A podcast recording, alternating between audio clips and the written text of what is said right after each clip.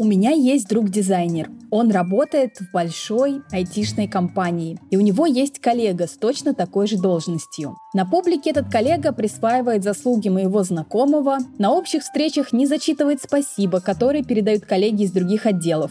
А пару раз у Тайкой он даже закрывал доступы к корпоративным плагинам, без которых невозможно дизайнить.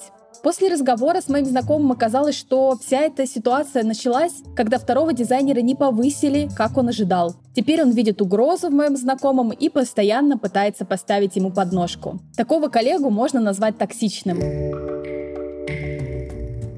Привет! Это Ира. Вы слушаете подкаст «Процессор». Это познавательно-терапевтические эпизоды о том, как искать, находить и работать работу. Тема этого выпуска – токсичные коллеги. Как можно с ними работать и можно ли? В подкасте вы услышите разные истории разных людей, а еще мнение эксперта и разборы ситуации от тимлида. Как можно было бы поступить в похожей ситуации и выйти из нее с минимальными эмоциональными потерями. Надеюсь, этот выпуск поддержит вас, если поддержка вам сейчас нужна, или вдохновит на новые решения, на которые раньше не хватало духу.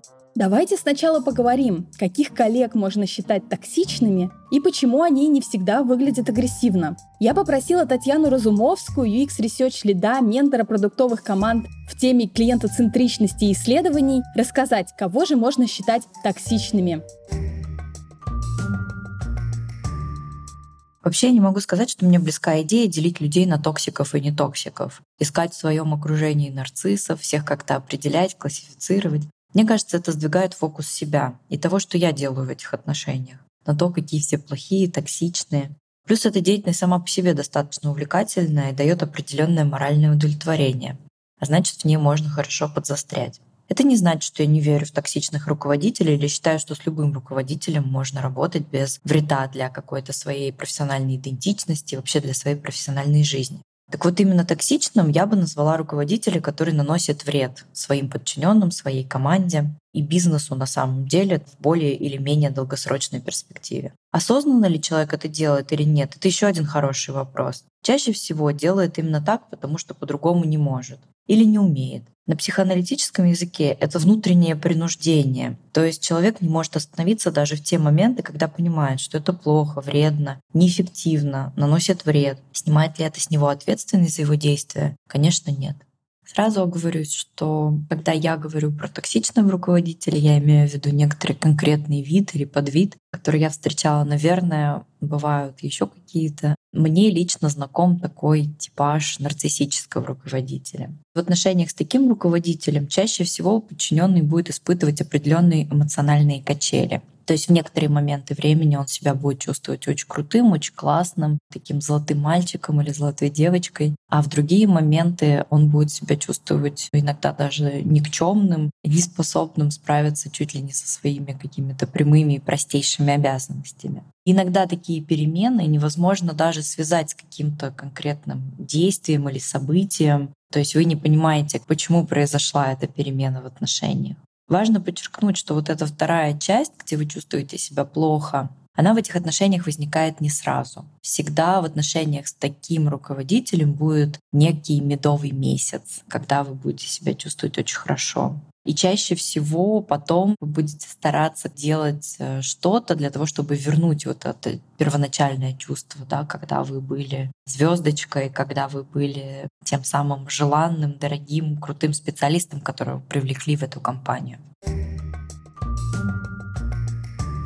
К теории про токсичных коллег мы еще вернемся. Давайте сейчас послушаем одну из историй, которую прислала подписчица «Процессора». Это история о токсичной коллеге, коллективе и увольнении. Потом попробуем разобраться, как можно было бы поступить в этой ситуации. Привет всем, кто меня слушает. Хочу рассказать свою историю, которая, мне кажется, граничит на грани кринжа и правды. Несколько лет назад я работала контент-менеджером в одной небольшой региональной фирме, которая занимается изготовлением и продажей оборудования, станков, потом каких-то инструментов. Я там оформляла сайты, наполняла контентом, писала статьи и все вот такое вот. Когда я туда пришла, Мне очень понравился коллектив, все были доброжелательные, миленькие, такие хорошенькие, и я почувствовала себя очень комфортно. Мы могли, например, поболтать за обедом, мы могли после работы там остаться, поболтать с какими-то людьми из коллектива. И мне в целом это очень нравилось. Также там была начальница, с которой, как мне показалось, мы тоже словили коннект, могли там поговорить про какие-то женские, в кавычках, штучки, там, не знаю, про знаки зодиака обсудить, потом про диеты, про подарки, потом какие-то косметику, вот такое вот все, эзотерику, может быть.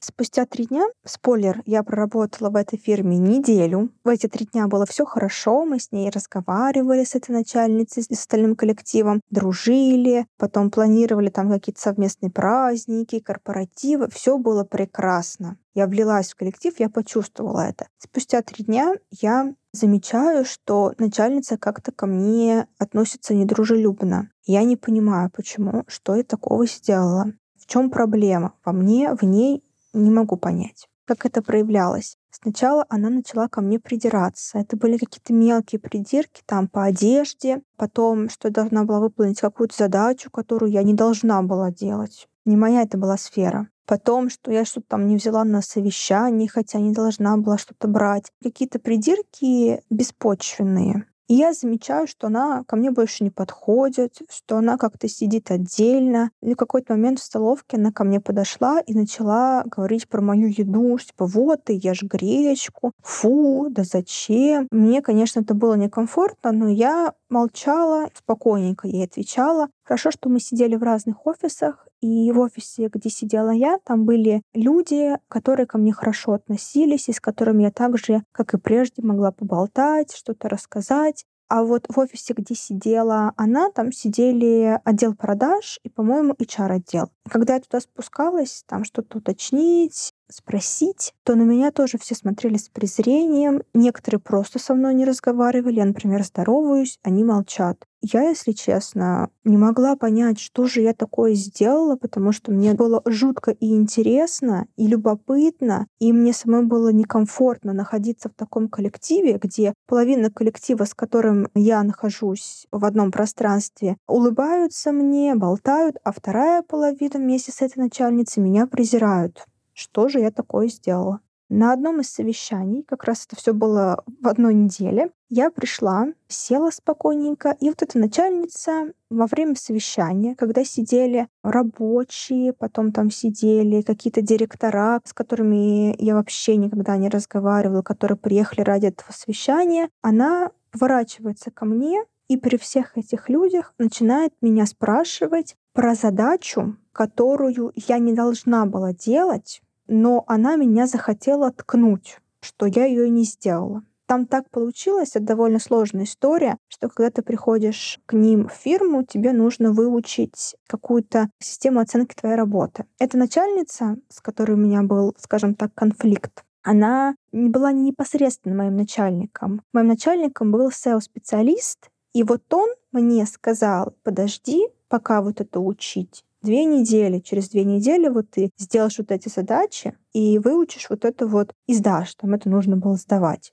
Я так и сделала. Я человек ответственный, я такая, все, мой непосредственно начальник сказал, что через две недели надо сделать, я это и сделаю через две недели. И на этом собрании эта начальница, видимо, узнала, что я это еще не сделала, и начинает на меня просто кричать при всех вот этих вот работниках, мальчишках, мужчинах, которые работают на станках, в цеху, с которыми я вообще никогда до этого не встречалась, начинает на меня кричать, почему я это не сделала. Я себя почувствовала униженной, какой-то оскорбленной. Я говорю, понимаете, я не стала говорить на своего начальника, что он мне сказал, что можно эту задачу сделать через две недели. Я просто сказала, у меня пока нет возможности, как только у меня появится эта возможность, я сделаю. Тогда она начала на меня, то, что я ответила ей спокойно, она начала на меня гнать, скажем так, почему я не сделала задачу в выходные. Я вообще, если честно, тогда немножечко ошалела, почему я должна была в выходные делать задачи, которые мне сказали сделать через две недели. Я и ответила, что в выходные я отдыхала, но вот эту задачу я сделаю, как только у меня появится свободная минутка.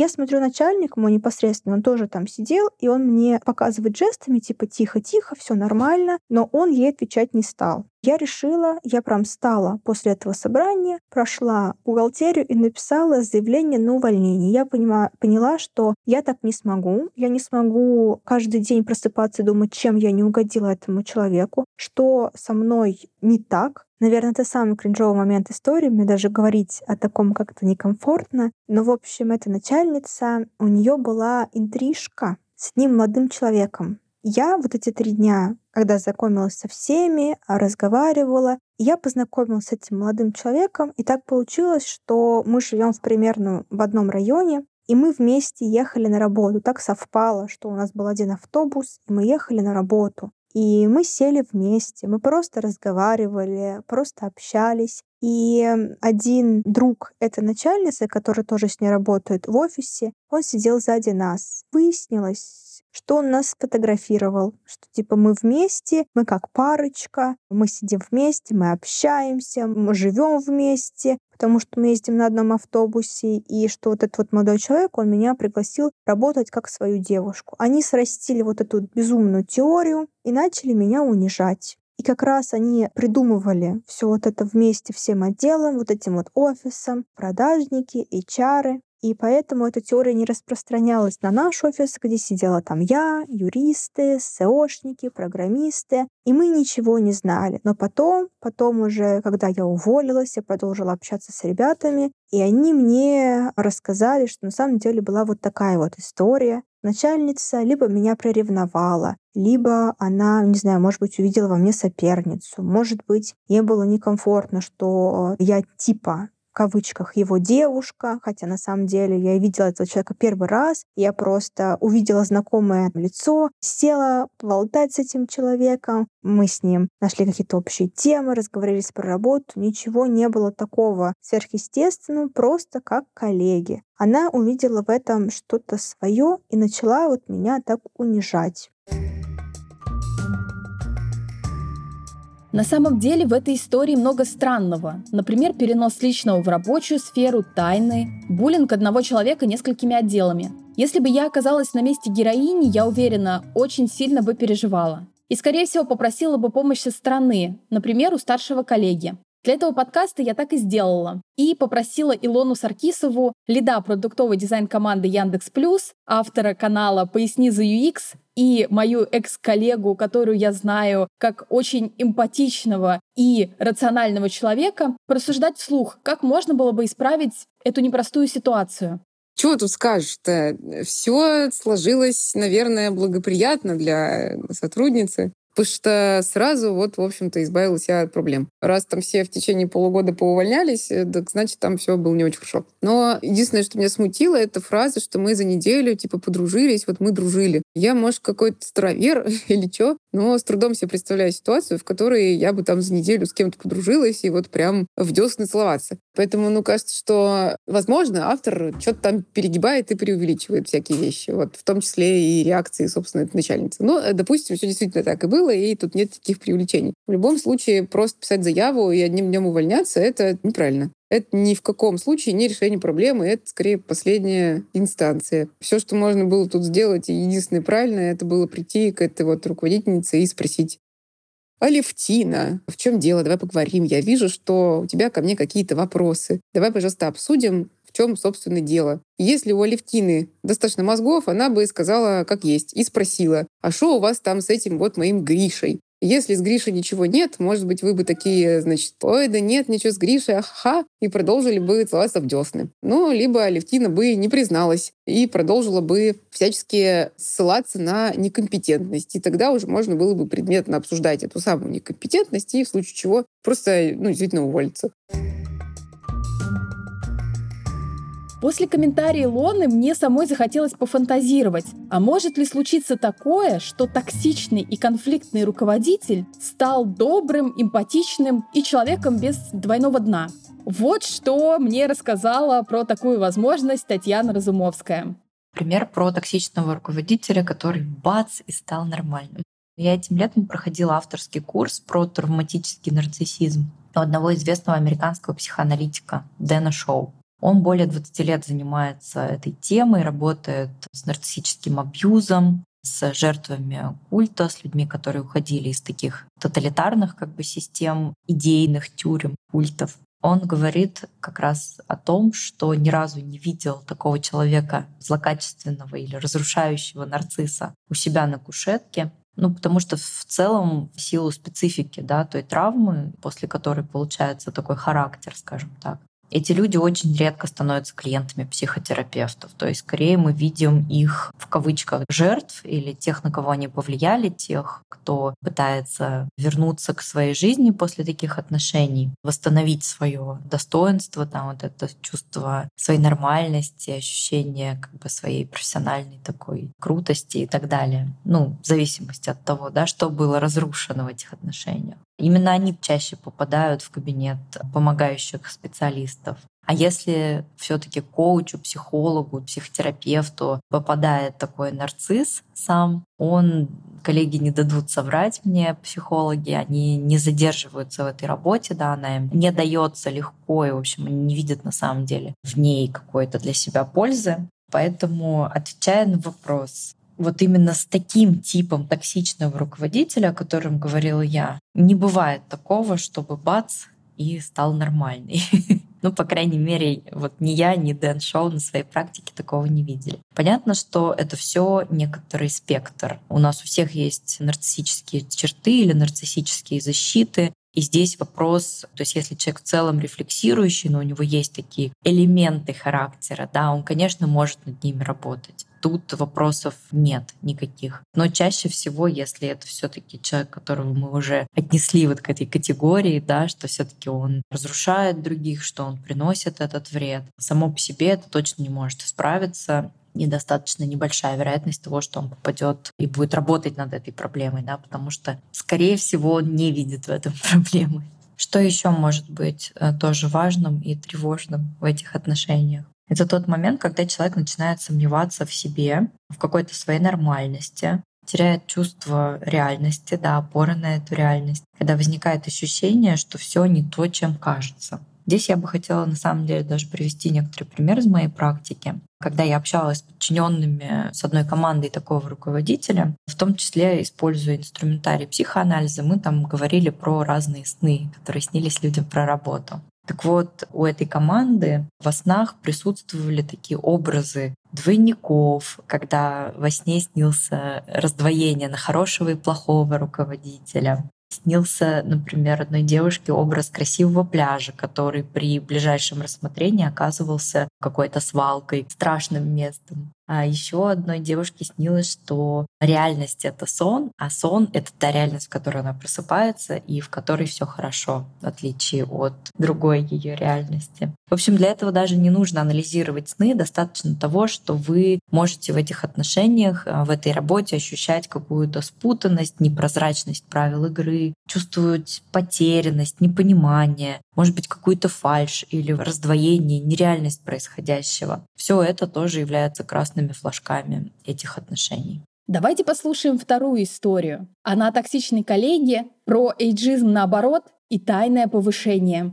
Здравствуйте, была у меня коллега такая на прошлой работе. Она пришла где-то после полугода моей работы и сразу же показала себя как крайне истерическая личность. То есть она просто в какой-то момент среди рабочего дня начинала плакать. Или когда ей кто-то что-то говорил из руководства, она начинала говорить о них плохие вещи. Хотя я на тот момент считала, что ну, руководство у нас хорошее, не верила ей, в принципе, ее историям, байкам, которые она рассказывала в каком-то негативном ключе, потому что это вызывало у меня диссонанс и совершенно не укладывалось в голове. Также она постоянно говорила о том, как здесь плохо, какие трудные задачи, как она ничего не понимает, какое плохое руководство, как надо отсюда валить. Поскорее, в любой непонятной ситуации она начала реветь и истерить. Причем, если у нее что-то плохое случалось, она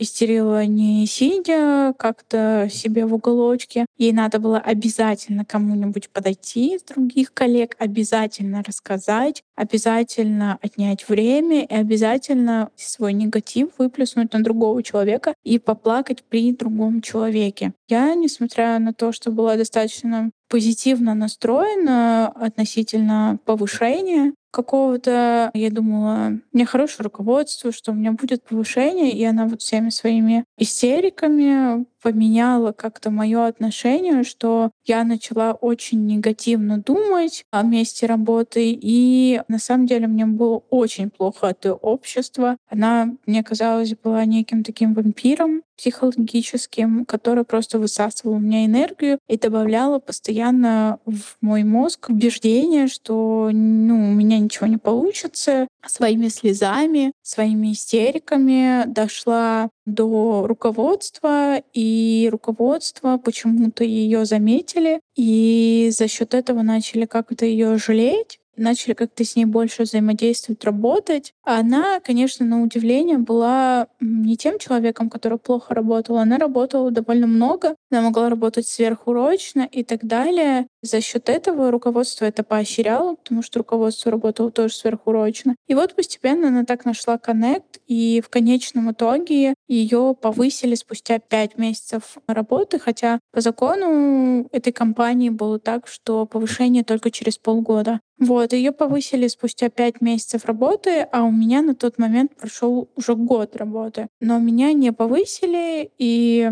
вообще как-то забили, перестали обращать внимание на меня. Ей удалось, я так считаю, своими криками, истериками, давлением. Она очень хорошо умела давить на других людей, добиться себе повышения. Она получила себе в друзья там менеджера, руководителя проекта. Вот все как-то они помогли ей повыситься, несмотря на все правила и законы, помогли это как-то обойти.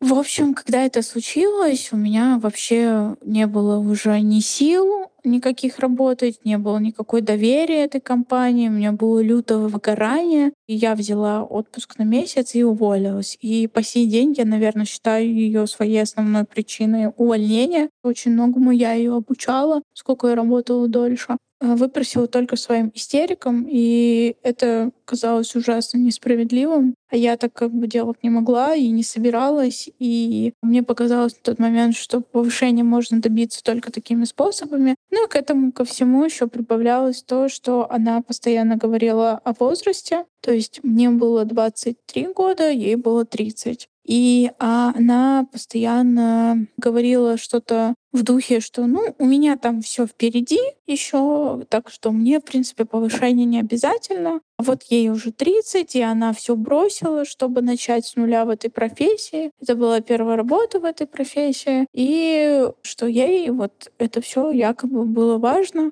И, в общем, я подожду, а вот ей сейчас надо. Потому что, ну, у нее часики-то тикают. А у меня там еще много всего будет. И на самом деле это было очень неприятно. Местами даже она пыталась какие-то, возможно, мои решения унижать, потому что она считала, что, ну, вот в силу своего возраста я, возможно, недостаточно компетентна в том или ином вопросе.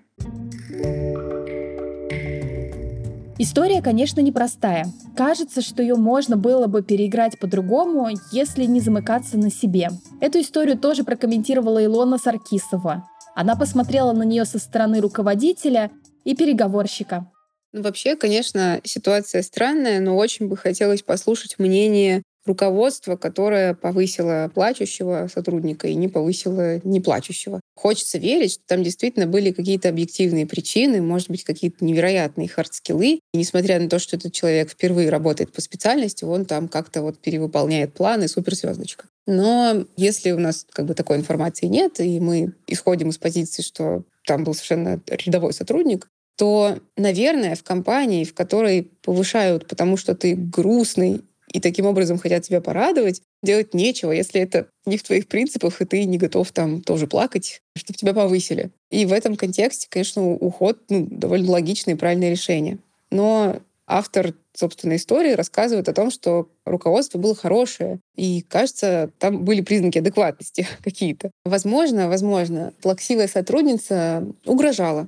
Ну, такое запросто бывает, что сотрудники начинают оперировать всячески Т К Р Ф, всякими вещами в духе «я вас засужу». Возможно, там были какие-то способы это сделать. Я уж не знаю, конечно, деталей, но это я так предполагаю. Как можно было бы повести себя в этой ситуации? Наверное, в первую очередь поговорить с самой этой плачущей сотрудницей и спросить, ну, чего она таким образом добивается и почему она выбирает такие методы. Вряд ли, наверное, мы бы получили здесь какой-то адекватный ответ, но попытаться, конечно, стоило. Второй момент. Я бы, наверное, посоветовала, если бы мы могли вернуться назад в этой ситуации, предупредить ее, что ты собираешься идти к руководству и разговаривать на тему повышения там, себя, ее и так далее. Просто чтобы это было прозрачно и, что называется, не в крысу. Ну и после этого идти к руководителям, которые ну, решают, повышать тебя или нет, и говорить о том, что давайте мы определим какие-то экшн-айтемы, после которых я могу претендовать на повышение. И пусть эти экшн-айтемы будут общими для нас с коллегой, потому что мы с ней на одном уровне и делаем одни и те же задачи. У нас одна и та же специальность.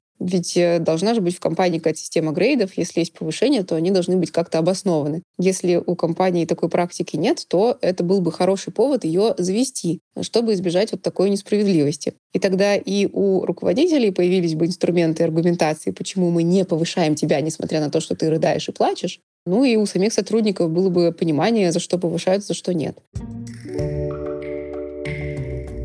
Если вы сейчас работаете с токсичными коллегами, попробуйте узнать, почему они так негативно к вам настроены. Иногда бывает, что на самом деле они не хотят никого оскорбить, просто у них что-то не ладится на работе или в личной жизни, и они вымещают свои эмоции на окружающих. Если коллеги просто не хотят с вами общаться и по какой-то непонятной причине настроены негативно, подсветите эту проблему своему руководителю. Объясните, что происходит что-то странное, и это очень сильно вас тревожит. Руководитель, возможно, предложит провести сессию с третьей стороной медиатором, а если ничего не поможет, то, может быть, переведет кого-нибудь на другие задачи или в другую команду. Часто это помогает. Я надеюсь, что и эти советы помогут вам почувствовать себя немного комфортнее. Поделитесь этим подкастом с тем, кому он может пригодиться. Поиск работы — это процесс, а вы слушали «Процессор». Пока!